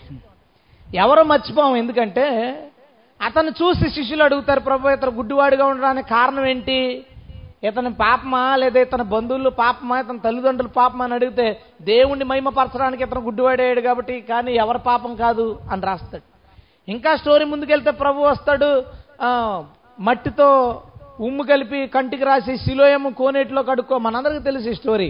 ఒకసారి ఆ శిలోయం అంటే ఏంటి? ఆ కోనేటిలో ఎందుకు కడుక్కోమన్నాడు? మట్టి ఉమ్ము ఎందుకు కలిపాడు? దీని అంతటి గురించి మనం చెప్పుకున్నాం. అతను వెళ్ళాడు మునిగాడు కళ్ళు కళ్ళు కడుక్కున్నాడు కళ్ళు వచ్చేసినాయి. ఒక ఒక మంచి స్టోరీ ఉంటుందా? ఎదరికెళ్తే అతను చూపు పొందేసాడు కదా చూపు పొందినాడు ఊరుకుంటాడా? వచ్చేసాడు అందరికీ కనబడి ఇలాగ నాకు కళ్ళు వచ్చేసింది ఇలాగ స్వస్థత వచ్చేసింది అని చెప్తే చూసిన వాళ్ళు నమ్మలేకపోతున్నారు. ఇతను అతనేనా లేదా కవల పిల్లలు అంటావా? కవల పిల్లలేమో వీళ్ళిద్దరు కవల పిల్లలు అయి ఉంటారు. అనుకుంటున్నారు లేదురా బాబు నేనే. ఎవరు నిన్ను స్వస్థపరిచారంటే ఎవరో మరి స్వస్థపరిచాడు నాకు తెలియదు అతను ఎవరో అని. ఎందుకు తెలిసి చెప్తే ఏమంటారో అని. అతను ఏదో వేసంట స్వస్థపరిచడం అయిపోయింది. ప్రధాన యాజకులు వెళ్ళారు ఇలా శాస్త్రపతి వీళ్ళందరూ పిలిచారు మళ్ళా. పిలిచి ఎలా జరిగింది చెప్పంటే నేను ఇలా ఉన్నానండి. ఉమ్ము మట్టి కలిపాడు రాయమన్నాడు రాసుకున్నాను. సిలోయం కోనికి కోనేటికి వెళ్ళమన్నాడు వెళ్ళాను కడుక్కున్నాను. కళ్ళు వచ్చేసినాయి అన్నాడు. అవునా? నిజమేనా నిజమే అన్నాడు. ఎవరు చేశారంటే ఏ సట్టాను సరే వెళ్ళిపో అన్నాడు. వాళ్ళ అమ్మ నాన్నలు పిలిచారు. ఎవరంటే ఎవరో నాకు తెలియదండి. వీళ్ళు మాత్రం వీడు మాత్రం నా కొడుకే. ఇంతకు ముందు కొళ్ళుండే కాదు ఇప్పుడు మాత్రం చూపు వచ్చింది. చూస్తున్నాడు అన్నారు నాకు అర్థం కావట్లేదు. పుట్టుగుడ్డువాడి స్వస్థత ఎలా వచ్చింది? పైగా యేసుగురించి ద్వారా వచ్చింది.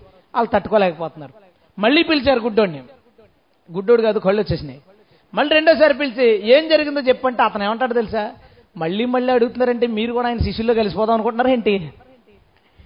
డైలాగ్ అలాంటి డైలాగ్ వేసాడు నాకు అర్థం ఎలా ఎలా వేసాడు రా పంచి ఇతనికి? ఏమన్నాడంటే మళ్ళీ మళ్ళీ వింటున్నారేంటండి? మీరు కూడా ఆయన వెనకాల శిష్యుడిగా వెళ్ళాలనుకుంటున్నారా? శిష్యుడిగా జాయిన్ అవ్వాలనుకుంటున్నారా అంటే లేదు లేదన్నారు భుజాలు తడుకున్నారు ఏదో వార్నింగ్ ఇచ్చారు పంపేశారు. ఇది అతని నుంచి అతని స్టోరీ. మొత్తానికి వచ్చేసాడు బయటికి గెంటేశారు అతన్ని. గెంటేసిన విషయం ప్రభువుకి తెలిసింది. మొత్తానికి ప్రభు అతను చేర్చుకున్నాడు. అతను ప్రభువుని మొక్కాడని ఉంటుంది. మొత్తం తొమ్మిదో అధ్యాయం అంతా అతని స్టోరీ నడిచింది. ఎంత ఉంది కానీ అతని పేరు లేదు. పుట్టుగుడ్డివాడు ఎలా స్వస్థత పొందాడు? వాళ్ళ తల్లిదండ్రులు ఎలాంటి సాక్ష్యం ఇచ్చారు? ప్రధాన యాజకులు వీళ్ళ నుంచి ఎలాంటి ఇబ్బంది పడు అంతా ఉంది. కానీ అతని పేరు మాత్రం రాయబెళ్ళ ఇతని నుంచి దేవుడు మనకు నేర్పాలనుకున్న పాఠం ఏంటంటే పుట్టు గుడ్డివాడు అతడు పుట్టుకతోనే గుడ్డివాడు. పుట్టుకతోనే కొన్ని గుడ్డితనాలు మనిషికి వస్తాయి. అవి క్రీస్తునొద్ద వచ్చిన తర్వాత కడగబడిపోవాలి. హలెలుయా అంటే మన పుట్టుక తల్లిదండ్రులకు పుట్టాం. ఏసై మట్టి నీటిని కలిపాడు. మట్టిని నీ ఉమ్మిని కలపడం అంటే అర్థం ఏంటంటే ఆదాముని మట్టిని నీటిని కలిపి చేశాడు. అది మొదటి సృష్టి. తర్వాత నుంచి మనిషి ఏమయ్యాడంటే తల్లి గర్భంలో తయారై వస్తున్నాడు. పుట్టుకతోనే మనిషికి ఒక అంధత్వం కలిగి ఉండి వస్తున్నాడు కాబట్టి అతడు మరలా నూతన సృష్టి అవ్వాలి. అతడు మరలా నూతన సృష్టి అవ్వాలి అనే దాన్ని అతడు గుర్తు చేస్తూ మరలా మట్టిని ఉమ్మిని కలిపాడు. అంటే మరలా క్రియేషన్. కళ్ళకు రాశాడు శిలోయం అని కోనే కోనేట్లో కడుకో శిలోయం అనగా పంపబడిన వాడు అనగా పోస్తులుడు ఏసు పరలోకం నుంచి మన కొరకు పంపబడినవాడు. హలెలుయ ఆ పంపబడిన వాడి ద్వారానే అంధత్వం పోతుంది. పంపబడిన వాడి ద్వారానే అంధత్వం పోయి మరలా నూతన సృష్టి అవుతుంది దాని అర్థం అది ఓకే. దాని నుంచి నేర్చుకోవాల్సిన పాఠం ఏంటంటే పుట్టుకతోనే మనకొచ్చే కొన్ని గుడ్డితనాలు చెప్తాను. అవి పోవాలి. ఏంటంటే పుట్టిన తర్వాత మనకి హాస్పిటల్లో సర్టిఫికెట్ రాసిస్తారు. పేరు కూడా రాకపోవచ్చు. బేబీ అనో గాడిలో ఏదో రాసేస్తారు. దాంట్లో రాసినప్పుడు జెండర్ రాస్తారు. దాంట్లో రాసినప్పుడు మన క్యాస్ట్ హిందూ మన మతం అంటే మన పుట్టుక వలన మనం పుట్టినందుకు మనకు బర్త్ సర్టిఫికెట్ వచ్చినప్పుడు దాంట్లో పుట్టుకతో వచ్చిన కొన్ని అంధత్వాలు రాస్తాడు అందులో. నీకో కులం ఉంది నీకో మతం ఉంది అందులో నువ్వు పుట్టావు. పుట్టుకతో వచ్చిందా కదా అది? పుట్టుగుడ్డితనమే కదా అది? నీ పుట్టుతో వచ్చిన గుడ్డితనం పోయిందా లేదా? నువ్వు ఎక్కడికన్నా వెళ్తున్నప్పుడు ఒక దెబ్బలాడు ఎవరైనా గొడవ పడుతూ నీ కులం పేరెత్తి కనుక గొడవ పడుతుంటే నీ లోపల రోషం గీసం ఏం పుట్టకుండా హ్యాపీగా ఉన్నావా? లేదా లోపల ఏమైనా కొంచెం నొప్పి ఉందా? నొప్పి ఉంటే పుట్టుగుడ్డితనం ఉంది నీకు ఇంకా. పుట్టుకతో వచ్చిన గుడ్డితనం ఇంకా ఉంది. బహుశా గుడ్డితనం పోయి మెల్లకొని వచ్చి ఉంటుంది నీకు అంతే మొత్తానికి ఏం కనబడకపోయేదల్లా కొంచెం ఏదో మసక మసకగా కనబడేలాగా అయి ఉంటావు. పుట్టుగుడ్డితనం. మొన్న ఎలక్షన్లు వచ్చినాయి. అరే బాబు ఎంతమంది క్రిస్టియన్స్ నాతో మాట్లాడినప్పుడు వాళ్ళందరూ వాళ్ళ క్యాస్టోడు లేదా వాళ్ళ క్యాస్ట్కి సపోర్ట్ చేసేవాడు. అసలు మనకి క్యాస్ట్ నాకు అర్థం ఇది పుట్టుగుడ్డితనం పోలేదు ఇడికి పుట్టుకతో వచ్చిన గుడ్డితనం ఏదో మూలన ఆ క్యాస్ట్రోల్ కనపడినప్పుడు మనసులో ఏదో ఆనందం లేదా వాళ్ళతో ఏదో స్పెషల్ అటాచ్మెంట్ వాళ్ళతో మంచి పరిచయం లేదా వాళ్ళతో కొంచెం క్లోజ్గా ఉండడం మనోడు అనే ఒక ఫీలింగ్ ఉండడం. పుట్టుగుడ్డితనం ఇదంతా. పుట్టుకతో వచ్చిన గుడ్డితనం. ఈ పుట్టుగుడ్డోళ్ళందరూ ఏం చేస్తారో తెలుసా? మా క్యాస్ట్ సంబంధాలు చూడండి. మా క్యాస్ట్లోనే పెళ్ళి చేయాలి. వీళ్ళందరూ ఎవరంటే పుట్టుగుడ్డోళ్ళు. ఇంకా హీలింగ్ రాలా. పుట్టుకతో వచ్చిన అంధత్వం ఇంకా మనలో ఉండిపోయింది. మీలో ఎంతమందిలో దాని ఉందో మీరే పరిశీలన చేసుకోండి. పుట్టుక వలన వచ్చిన కుల భావన ఎంతమందిలో ఉంది ఇంకా? ఎందుకు పక్కోని ప్రేమించడం? మనకి వాళ్ళకి మనకి ఏంటి తక్కువ? కింద కులవాడికి ఏమో ఏం తక్కువ ఉన్నాయి? పై కులవాడికి ఏం ఎక్కువ ఉన్నాయి? అందరూ మామూలుగానే ఉన్నాం కదా. అందరూ సమానంగానే పుట్టాం కదా. అందరికీ ఒకలాగా ఆకలి దాహం నవ్వు ఏడుపు పుట్టుక చావు అన్ని మామూలే. ఏ? ఎందుకు తేడా వచ్చింది? దేవుడు మరలా మాట్లాడుతున్నాడు. కుల పిచ్చి ఎవరికైనా ఉంటే కుల పిచ్చి ఉన్న వాళ్ళు ఉండకపోవచ్చులే మన వాళ్ళు దేవుడు పిచ్చి వాళ్ళు కొట్టాడు గుడ్డితనం పోలా. పిచ్చిపోయింది. అంటే మన కొలవాడు మన కొలవాడు అని ఎత్తుక్కోవడం పిచ్చిపోయింది. కానీ ఆ క్యాస్ట్కి సంబంధించిన వాళ్ళు కలిసినప్పుడు మనవడే మన క్యాస్ట్ వాడే. మనోడే ఏంటి మనోడు దేనికి మనోడు? ప్రభుని నమ్ముకున్నాడు. మనోడు అంటే పోన్లే అందంగా ఉంది. అంటే ఏంటంటే ఆడు పుట్టుగుడ్డోడే నేను పుట్టుగుడ్డోడే అప్పుడు చూడండి గుడ్డోళ్ళు అందరూ మీరు ఎప్పుడైనా చూస్తారా? రోడ్డు మీద వెళ్ళేటప్పుడు ఆరుగురు ఏడు గుడ్డోళ్ళు చేతులు పట్టుకుని వెళ్తుంటారు ఇలాగా. గుడ్డి సమాజం ఇది. అందులో ఎవడో ఒకడికి లైట్ కనపడుతుంది అనమాట అతను మిగతా వాళ్ళందరినీ తీసుకెళ్తుంటాడు.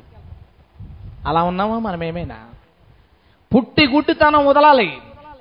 మనసు లోపల లోపల కూడా ఇతని తక్కువ కులం అనే భావన ఇతనిది ఎక్కువ కులం అనే భావన లేదా నేను పలానా కులస్తుననే భావన ఏ మూలన మనలో ఎవరిలోనూ ఉండకుండునుగాక ఈ ఆడవాళ్ళలోంచి రావట్లేదే?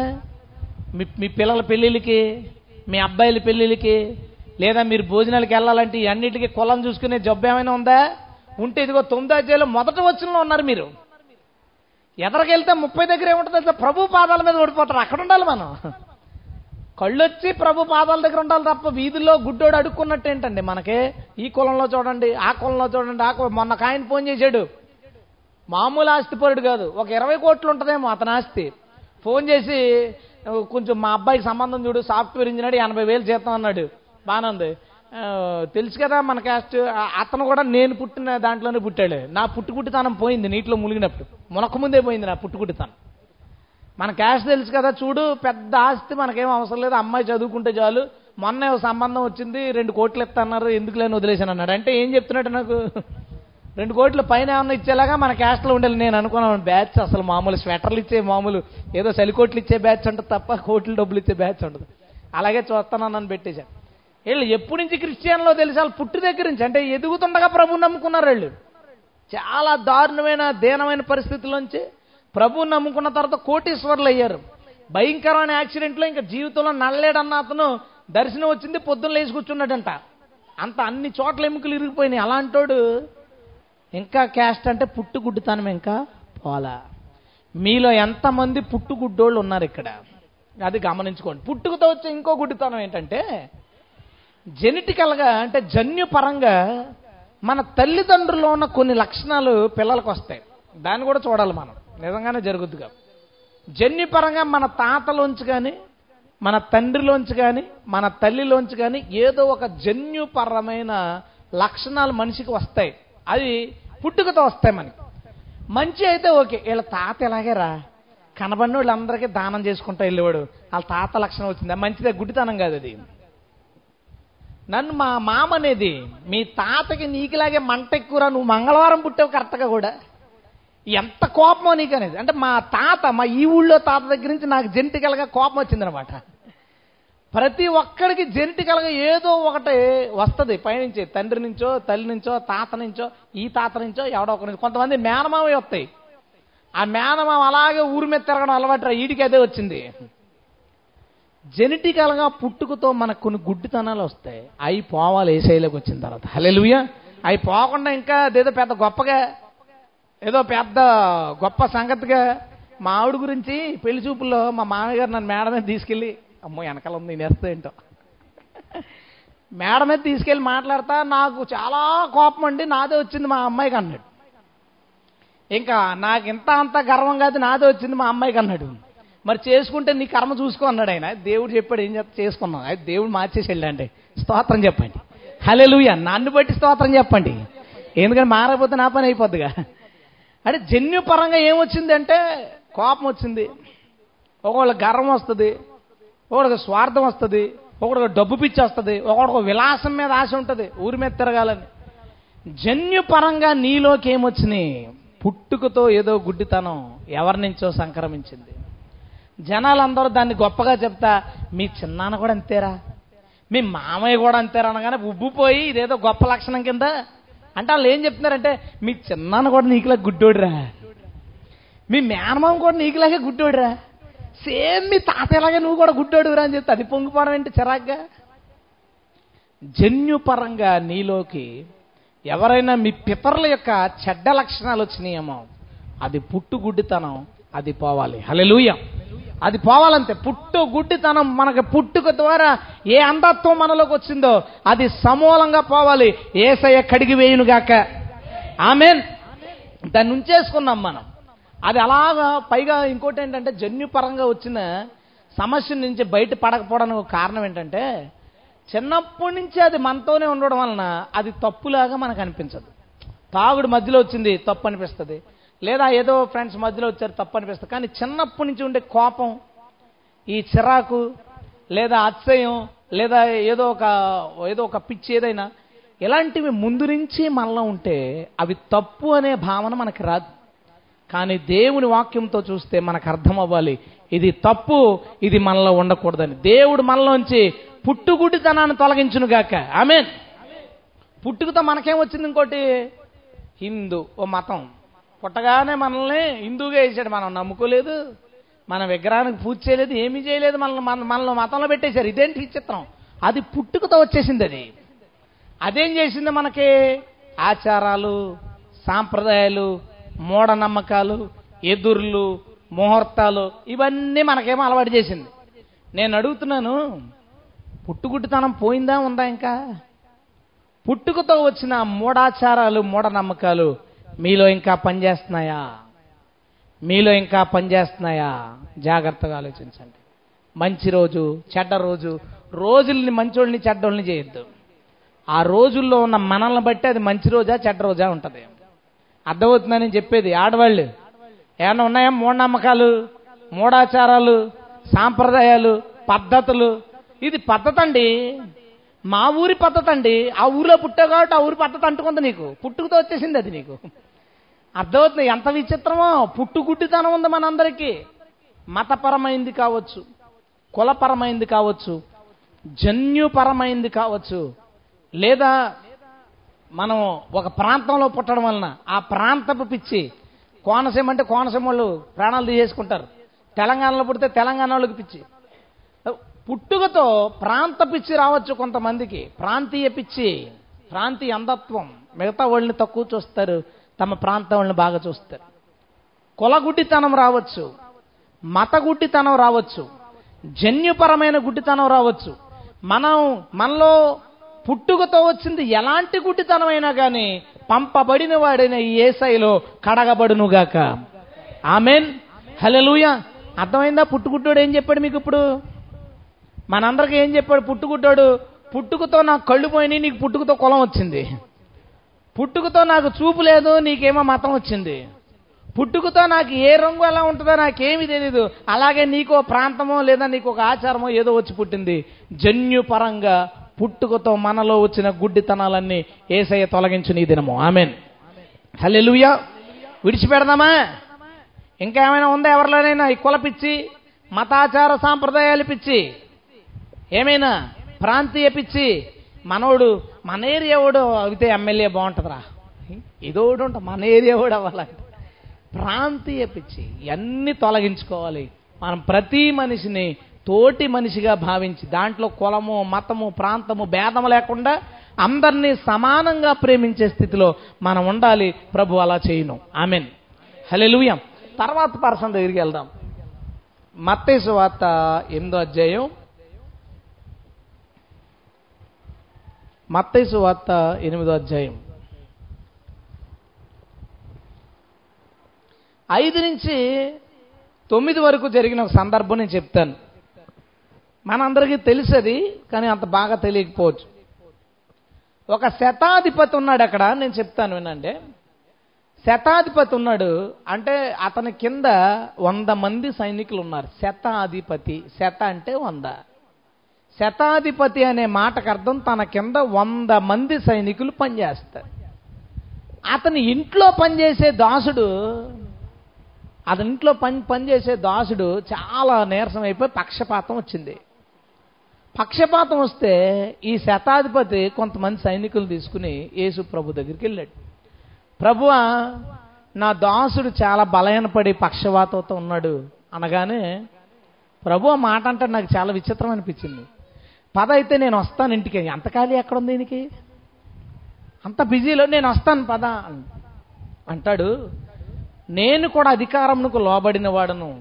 నా దగ్గర పనిచేసే వాళ్ళు చాలామంది ఉన్నారు. ఒక పొమ్మంటే పోతాడు రమ్మంటే వస్తాడు. ఓ పని చేయమంటే చేస్తాడు కానీ నీవు నా ఇంటికి వచ్చుటకు నేను పాత్రుని కాదు అన్నాడు. నువ్వు మాట మాత్రం సెలవు చాలు. ఆ నా దాసుడు స్వస్థపరచబడతాడు.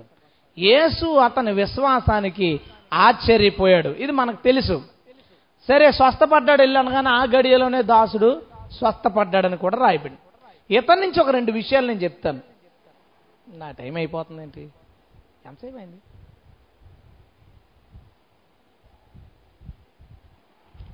ఓకే. సరే.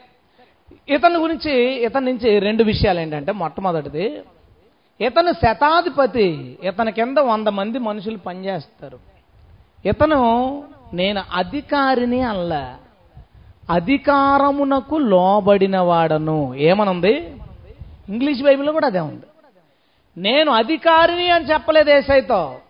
అధికారమునకు లోబడిన వాడను అంటే వంద మంది మీద శతాధిపతి అనే అధికారాన్ని నాకు ఇచ్చారు. నేను ఆ శతాధిపతి అనే అధికారానికి లోబడి ఉన్నాను. శతాధిపతి ఏమేమి చేయాలో ఏమేమి నిర్వర్తించాలని రాయబడిందో వాటికి నేను లోపడ్డాను. ఇది అర్థం అవడం కొంచెం కష్టం నేను ఎక్స్ప్లెయిన్ చేస్తాను. ఎలా అంటే ఒక కలెక్టర్ ఉన్నాడు అనుకుందాం. అతను కలెక్టర్ కాదు ఇంతకుముందు మామూలు మనిషే. కలెక్టర్ అనేది ఒక అధికారం. కలెక్టర్ అనేది ఒక అధికారం. ఆ కలెక్టర్ అధికారం ఏం రాస్తారంటే ప్రకృతి వైపరీత్యం ఎలాంటి ప్ర- పని చేయాలి. లేదా మా జాబ్స్లో ఎలాంటి ఎలాంటి పని చేయించాలి వాళ్ళతో. లేదా ఎలాంటి కార్యక్రమాలు చేపించాలి. ప్రకృతి విషయంలో ఎలాంటి చేయించాలి. కాలుష్యం విషయంలో ఎలాంటి చేయించాలని కొన్ని డ్యూటీలు ఉంటాయి. అధికారికి కొన్ని యొక్క డ్యూటీలు ఉంటాయి. ఎవరినైనా కలెక్టర్ చేయడం అంటే అర్థం ఏంటంటే ఆ అధికారం ఏ ఏ పనులు చేయడానికైతే అధికారం ఉందో ఆ అధికారాన్ని వినియోగించుకుని ఆ పనులన్నీ చేయాలి. అధికారాన్ని వినియోగించుకుని ఆ పనులన్నీ చేయాలి. అంటే అధికారానికి లోబడి అధికారం ఏ పని అయితే చెప్పిందో ఆ పని చెయ్యాలి. ఇది అధికారమునకు లోబడుట. మనలో చా కొంతమంది జాబులు చేసేవాళ్ళు ఉన్నారు. మీకు అధికారం ఉంది. ఏంటంటే పాఠాలు చెప్పే అధికారం ఉంది. స్టూడెంట్ చెప్పడు కదా అక్కడ నిలబడి. అక్కడ చెప్పే అధికారం ఒక లెక్చరర్కి మాత్రం ఉంటుంది. అలాగే మనందరూ మనలో అంగన్వాడి పని చేసే వాళ్ళు ఉన్నారు. అట్లా ప్రతి ఒక్కడు ఏదో ఒక పని చేసే వాళ్ళు ఉన్నారు. మన అధికారాన్ని మనం దుర్వినియోగం చేసుకుంటామా లేదా అధికారానికి లోబడి పనిచేస్తున్నామా మనకు ఒక అధికారం ఇచ్చారు చదువుకు కొంతమందే ఉన్నారు అలాంటి అధికారులు. ఆ అధికారాన్ని పట్టుకుని ఆ అధికారానికి లోబడి అది ఏ పని చెప్పిందో ఆ పని చేస్తున్నారా? లేదా నేను అధికారిని కాబట్టి మనం ఏం చేసినా చెల్లుద్ది? నేను అధికారిని కాబట్టి తిట్టినా చెల్లుద్ది? కొట్టినా చెల్లుద్ది? నేను పని చేయకపోయినా చెల్లుద్ది నేను రెస్ట్ తీసుకున్నా చెల్లుద్ది నేను ఇలాంటి పని చేసినా చెల్లుద్దని అధికారాన్ని మీరు వినియోగించుకుంటున్నారా? అధికారానికి లోపడుతున్నారా అధికారాన్ని వినియోగించుకుంటున్నారా? జాబులు చేసి అందరితో దేవుడు మాట్లాడుతున్నాడు. మీకు అధికారం ఉంది. అధికారానికి లోబడి పనిచేస్తున్నారా అధికారిగా ఫీల్ అయ్యి ఇష్టం వచ్చినట్టుగా దాన్ని దుర్వినియోగం చేసుకుంటున్నారా? ఇతడు అద్భుతమైన మాట చెప్పాడు. నేను వంద మందికి సైన్యాధిపతిని. వాళ్ళు ఏ అధికారం అయితే గవర్నమెంట్ ఇచ్చిందో దానికి నేను లోబడిన వాడను. నేను చెప్పిన పనులు అధికారం ఏ పనులు అయితే చెప్పిందో నాకు ఎలాంటి డ్యూటీలు అయితే వేయబడ్డాయో వాటికి లోబడి పనిచేస్తానంటే ఇతను పై అధికారికి కాదు లోబడినవాడు ఇతనికి ఏ అధికారం అయితే ఇచ్చాడో ఏ డ్యూటీ అయితే ఇచ్చారో ఆ డ్యూటీకి లోబడినవాడు మన బాధ్యతలకు లోబడి పనిచేయాలా? మన బాధ్యతలకు లోబడి పనిచేయాలి. నీకు ఎవరెవరికి ఏ డ్యూటీలు ఉన్నాయో ఎవరెవరికి ఎలాంటి అధికారాలు ఉన్నాయో ఆ అధికారాలకి లోబడి అధికారం నీకు ఏ పని చెప్తే ఇదిగో ఇలా కష్టపడి పని చేయాలా? అందుకు నీకు జాబ్ ఇచ్చాం. కష్టపడి పని చేస్తే అధికారానికి లోబడ్డావు. విఆర్ఓ అతను అధికారి. అతను ఏ పని చేయాలో ఆ పనికి లోబడి చేయాలి. నేను విఆర్ఓను కాబట్టి లంచం తీసుకుంటాను విఆర్ఓను కాబట్టి లేకపోయినా డాక్యుమెంట్లు పుట్టించి సొంత భూమి కింద అధికారాన్ని దుర్వినియోగం చేసుకోవడం. అధికారాన్ని వినియోగించుకోవడం. మనమంతా అధికారానికి లోబడి పనిచేయాలి. రెండోది ఏంటంటే అతని దగ్గర నుంచి నాకు దాసుడు ఉన్నాడు. ఆ దాసుడు పక్షవాయువుతో బాధపడుతున్నాడు. దయచేసి మీరు స్వస్థపరచండి అతన్ని. ఈ శతాధిపతి తన దగ్గర పనిచేసేవాడు పక్షవాతం వస్తే ఇంటికి పోయి ఇంక నువ్వు నాకేం చేస్తావని పంపేయకుండా పని కట్టుకుని యేసుప్రభు ఎక్కడున్నాడో ఎత్తుక్కుని వచ్చి ఎలా బతిమాలడం ఏంటి నాకు అర్థం అలా? తన దగ్గర పని చేసేవాళ్ళని ఎంత బాగా చూసుకున్నాడో? తన దగ్గర పని చేసే వాళ్ళని ఎంత బాగా చూసుకున్నాడు? పేరు లేకపోవచ్చు. కానీ ప్రతి అధికారికి ఓ పాఠం చెప్తున్నాడు. నువ్వు అధికారివి కాదురా బాబు. అధికారానికి లోబడి పనిచేయాలి నువ్వు. పై అధికారులకు లోబడి కాదు నీకు ఏ అధికారం అయితే ఉందో అధికారానికి లోబడి అధికారం ఇచ్చిన పనులన్నీ చేయాలని ఓ మాట నేర్పిస్తే రెండోది ఇంకా మంచి మాట చెప్పాడు.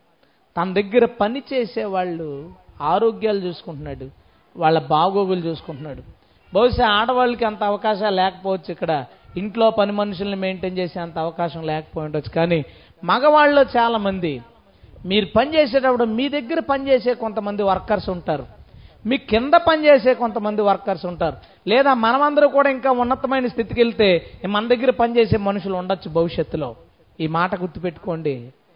తన దగ్గర పనిచేసే దాసుడు పక్షవాతకు లోనైతే నువ్వు పక్షవాతం వచ్చినోడు ఇంకా నాకు పని చేయలేవు కాబట్టి ఇక వెళ్ళిపో నీకు జీతం లేదు ఏమి లేదని పంపేయకుండా అతని మీద జాలిపడి బాధపడి అతని స్వస్థత కోసం ఏసైని వెతుక్కుని వచ్చి నువ్వు మాట మాత్రం సెలవయ్యా. నా దాసుడు పక్షవాతంతో ఇంట్లో పడి ఉన్నాడని బాధపడు. మన కింద ఉన్న వారి మీద మనకు అలాంటి జాలి ఉందా? మన కిందన పనిచేసే వారి మీద అలాంటి జాగ్రత్త ఉందా? మన దగ్గర పనిచేసే వర్కర్లు నువ్వు డబ్బులు ఇస్తుండొచ్చు. నువ్వు జీతం ఇస్తుండొచ్చు. కానీ వ్యక్తిగతంగా వాళ్ళు ఏమైనా ఇబ్బందులు పడుతుంటే వాళ్ళ మీద జాలి ఉందా? చాలా మంది డబ్బులు ఇస్తున్నాం కదా అది పని చేయాలంతే నిన్న కుదరదు. నువ్వు సెలవు పెట్టడానికి కుదరదు. లేదా నువ్వు ఆ పనికి వెళ్ళడానికి కుదరదు. నువ్వు ఈ కాసేపు నీకు పర్మిషన్ ఇవ్వను. నువ్వేం నీరసంగా ఉందంటున్నావు? పని చేయనంటో జీతం తీసుకోవా నువ్వు? కష్టపడి పని చేస్తావా చేయవా? వర్కర్లతో అలాగు పని చేసే పని చేయించే వాళ్ళు ఎవరైనా ఉంటే ఇతని నుంచి నేర్చుకోండి. దాసుల యొక్క కష్టాలను కూడా అర్థం చేసుకో మనకెలాగా ఎలాగా నీరసం బలహీనత ఉంటే ఇబ్బంది ఉంటుందో మన దగ్గర పనిచేసే వాళ్ళకి కూడా అలాగే ఉంటుంది. మనకు ఎలా అత్యవసరాలు వస్తాయో మన దగ్గర పనిచేసే వాళ్ళకి కూడా అత్యవసరాలు ఉంటాయి. మనకెలా కొన్నిసార్లు పర్మిషన్ అవసరం అవుద్దో వాళ్ళకు కూడా అలా పర్మిషన్ అవసరం అవుతుంది వాళ్ళని వాళ్ళ జీవితాలను కూడా నువ్వు బాగున్నావు కాబట్టి జీతం ఇచ్చే స్థితిలో ఉన్నావు. వాళ్ళు ఆర్థికంగా బాగోలేదు కాబట్టి నీ దగ్గర పనిచేసే స్థితిలో ఉన్నారు కాబట్టి మీకు కానీ మిగిలినన్నీ సమానమే. ఆకలి దాహం పనులు సెంటిమెంట్లు పరిచయాలు ఏడుపులు అన్నీ మా సహజమే. వాళ్ళ కోణంలో వాళ్ళ సమస్యను అర్థం చేసుకోవాలి తను అర్థం చేసుకున్నాడు. ఇతను వంద మంది సైనికులకి అధిపతి అయినప్పటికీ తన ఇంట్లో పనిచేసే ఒక పనోడికి బాగోకపోతే దాన్ని పెద్ద మ్యాటర్గా తీసుకున్నాడు. ముఖ్యమైన విషయంగా తీసుకున్నాడు. అతని జాగ్రత్త కోసం అతని బాగు కోసం ప్రయత్నించాడు. మనం కూడా మన వద్దన మన క్రింద పనిచేసే వాళ్ళు ఎవరైనా ఉంటే వాళ్ళ సమస్యల్ని కష్టాల్ని అర్థం చేసుకోవడానికి ప్రయత్నించండి. వాళ్ళ బాధలను అర్థం చేసుకోవడానికి ప్రయత్నించండి. వారి బాధలను నువ్వు తీర్చగలిగేది ఏమైనా ఉంటే నువ్వు సహాయం చేయడానికి ప్రయత్నించు. ప్రభు నీకు సహాయం చేస్తాడు. దేవునికి స్తోత్రం. హలెలుయ ఖచ్చితంగా. మనం ఎంతమంది చూసాం ఈరోజు? నాలుగా? సరే మిగతా వాళ్ళని చూద్దాం ఎలాగా సిరీస్ కంటిన్యూ అవుతుందిగా నేను రిపీట్ చేస్తాను వీళ్ళు నలుగురు గురించి. మొదటి వాడు ఇస్కర్ యోత్ యోధ అంటే పేరే చెప్పబడలేదు. ఎందుకు అనగా వాక్యం విన్నాడు కానీ మారలే. వింటూనే ఉన్నాడు కానీ తనకేదైతే బలహీనత ఉందో ఆ బలహీనతను వదుకు వదులుకోలేదు. నిత్య నరకానికి పోయాడు. ఇది ఎస్కర్యోతు యోధా నుంచి మనందరూ నేర్చుకున్న పాఠం. రెండోది ఐతియోపీయుడైన నపుంసకుడు.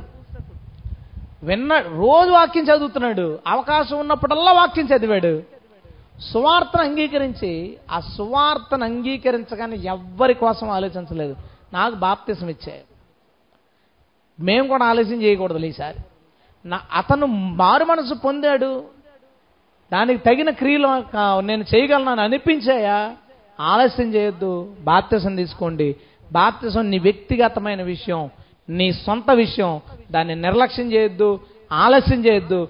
నువ్వు మారిన మరుక్షణమే ప్రభులోకి నీ జీవితాన్ని సమర్పించుకో. దేవునికి స్తోత్రం. హలెలుయ నెంబర్ త్రీ పుట్టుగుట్టువాడు పుట్టుకతో మనకు వచ్చే కులం మతం జన్యుపరమైన లక్షణాలు ప్రాంతీయ తత్వం.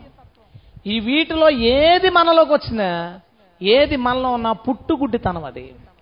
పంపబడిన వాడిని ఏసయ్య ద్వారా వాటన్నిటినీ కడుక్కుందాం. గట్టిగా స్తోత్రం చెప్తాం హల్లెలూయా. ఆలస్యం చేయొద్దు. మనందరిలో పుట్టుగుడ్డితనం ఉంది నాకు తెలుసు. ఇంకా ఎదురులు చూసే బ్యాచ్ గడపను తొక్కకూడదనే బ్యాచ్ కోడిగుడ్లను కిందెట్టి తీసుకోండి చేతికి ఇవ్వకూడదనే బ్యాచ్ కొబ్బరి నూనె చే- ఎదురు రాకూడదనే బ్యాచ్ పొలాలు ఎదురు రా ఏయో ఉంటాయి. ఆ పుట్టు గుడ్డితనం గుడ్డితనంగానో మెల్లతనంగానో మసకతే మసకతనంగానో రేచీకటగానో ఉంటది మనలో. అవన్నీ ఏసు రక్తములో కడగబడునుగాక. అమ్మేన్ హలలుయ పుట్టుకతోనే వచ్చిన కోపం. ఓ పుట్టుకతోనే చిరాకు ఒకడికి తీసిపాడు. అసలు ఆ లక్షణాలు మనలో పనిచేయకూడదు పాడే శతాధిపతి. తాను తన అధికారమునకు లోబడి పనిచేసి అధికారమునకు న్యాయం చేసిన వ్యక్తి తన దాసుణ్ణి తన ఇంటి సభ్యుడిగా ప్రేమించాడబ్బా. తన కుటుంబ సభ్యుడిగా భావించి తన అవసరాలను తీర్చడానికి ప్రయత్నించాడు. తనకేం కావాలో ఇవ్వడానికి తన పరిస్థితిని బట్టి బాధపడ్డాడు. ఇంకా అద్భుతమైన విషయం ఏంటంటే నా నా దగ్గర వంద మంది సైనికులు పనిచేస్తున్నారు. నేను అధికారిని అయినా సరే నువ్వు నా ఇంటికి రావడానికి నేను పాత్రుణ్ణి కాదంటాడు. నా ఇంటికి రావడానికి పాత్రుణ్ణి కాదు అంటే ఎలాంటోడైనా సరే ప్రభు దగ్గర ఆ లోబటి ఉండాలి. ఆ దేనత్వం ఉండాలి. విశ్వాసి కొత్తగా వచ్చిన విశ్వాసి ప్రభా ప్రభా నేను ఏం చేయలేను ప్రభా నాకేం రాదు ప్రభా నువ్వే అన్ని చేయని చాలా తగ్గించుకుంటాడు. కొంచెం సీనియర్ అయిన విశ్వాసి కొంచెం తగ్గింపు తగ్గిపోద్ది ప్రభు దగ్గర. అలవాటు అయిపోయాడు కదా. కొత్త వాళ్ళు అనుకో కొత్తగా పరిచయం అయ్యాడు అతను. కొంచెం ఏదో అధికారం అనుకోండి. ఏమండి అంటాం? కొన్ని రోజులు పోయిన తర్వాత నువ్వు అంటాం. కలిసి అక్కడ తిరిగి ఇక్కడ తిరిగి బిర్యానీలు తిని ఊరు ప్రయాణాలు చేస్తే ఎరా అంటే ఎరా అనుకుంటాం. ప్రేమ పోలా. ప్రేమ ఉంది కానీ గౌరవం పోయింది. గౌరవం పోయింది. మనం విశ్వాస సీనియర్ విశ్వాసులు క్లోజ్ అయిపోయారు ఇంకా. ఇక ఆ భయం ప్రభా నేను వ్యర్థుడను. నేను పనికిరాను ప్రభా. అవి పో అవి ఉండదు పోతుంది. ఆ గౌరవం ప్రభు దగ్గర లోబడే స్వభావం పోద్ది. ఇక సేవకులు లాంటి వాళ్ళు అయిపోయిన తర్వాత ప్రార్థన చేయడగా పరిచాడు ప్రభా నేను చూసావా? ఉద్యోగం వదిలేదు వచ్చాను నీకోసం? ప్రభు నీకోసం నేను ఇంత పని చేస్తున్నాను. ప్రభు నీకోసం ఇది చేస్తున్నాను అది చేస్తున్నాను. పరిచయం చూడు ఎలా ప్రార్థన చేశాడు? ఇక సేవలోకి వచ్చిన తర్వాత నీతో పాటు నేను పనోడిని జత పనోళ్ళు అయిపోయాం ఈసారి ప్రభుతో. ఆ గౌరవం ఇంకా తగ్గిపోతుంది ఆ లోబాటు ఇంకా తగ్గిపోతుంది. కానీ ఈయన అధికారి ఈయన కింద వంద మంది పనిచేస్తున్నారు కానీ నువ్వు మా ఇంటికి రావడానికి నేను సరిపోను ప్రభు. మనం సై దగ్గర ఆ గౌరవాన్ని చూపిస్తున్నామా? ఏసై దగ్గర భయాన్ని చూపిస్తున్నావా? ఏసై దగ్గర ఆ లోబాటు ఉందా? ఆ వణుకుందా? దేవా నేను పనికిరానోడిని. నేను వ్యర్థుణ్ణి. ఎప్పుడైనా పాపం చేసినప్పుడు చేస్తావు ఈ ప్రార్థన. ప్రభు నేను పాపిని నేను పనికిరానోడిని అంటే ఉత్తప్పుడు? అంటే ఉత్తప్పుడు ఎక్కువ అనమాట నువ్వు. ఉత్తప్పుడు ఎందుకు రాలేదు ఆ తగ్గింపు? ఉత్తప్పుడు ఎందుకు రాలేదు ఆ లోబట్ అంటే? ఉత్తప్పుడు నేను బాగానే ఉన్నాను ప్రభుకి దగ్గరలోనే. పెద్ద అంత గౌరవించేసి అంత భయపడాల్సిన పని ఏమి లేదు. కానీ ఈయన అధికారి వంద మంది ఇతని కింద పనిచేస్తున్నా నువ్వు నా ఇంటికి రావడానికి నేను అర్హుని కాదన్నాడు. మనమందరం కూడా ఇక మీదట ఏసై దగ్గర మరింత తగ్గింపుగా మరింత లోబడిపోయి మరింత దేనత్వం కలిగి ఏసయ్య నేను నిజంగానే అరువుని కాదు. నిజం ఇది. కొంతమంది తగ్గించుకోవాలి కదా. ప్రభు నేను పురుగుని ఏ తగ్గించుకోవాలంటే నిజమది నిజమే అది. దావీదు నేను పురుగు వంటి వాడిని అంటే చాలామంది చూడండి ఎంత తగ్గించుకున్నాడు తగ్గించుకోవడం ఏంటంటే నిజమది. అది నేను పనికి మాలోని అంటే ఎంత తగ్గించుకున్నాడు తగ్గించుకోవడం ఏంటి? నిజం. ఇప్పుడు నిన్ను నేను మనిషిని అని చెప్పుకున్నావు అనుకో నువ్వు. తగ్గించుకున్నావు అంటారు ఎవడైనా? అరే ఎంత తగ్గింపుడికి మనిషి అని చెప్పుకున్నాడు? నిజం అది నువ్వు మనిషివి. నేను పాపినని చెప్పుకోవడం నేను పనికిరాను అని చెప్పుకోవడం నేను వ్యర్థుండని తుచ్చమైన వాడినని పనికి వాడినని నాకంటే దరిద్రుడు ఎవడ లేడని చెప్పుకోవడం తగ్గింపు కాదు నిజమది. అది అది నిజం అది నిజాన్ని ఒప్పుకోవడానికి ఏమైంది? నిజాన్ని ఒప్పుకోవడానికి ఏమైంది? ఆ తగ్గింపులోకి ఆ నిజంలోనికి రండి.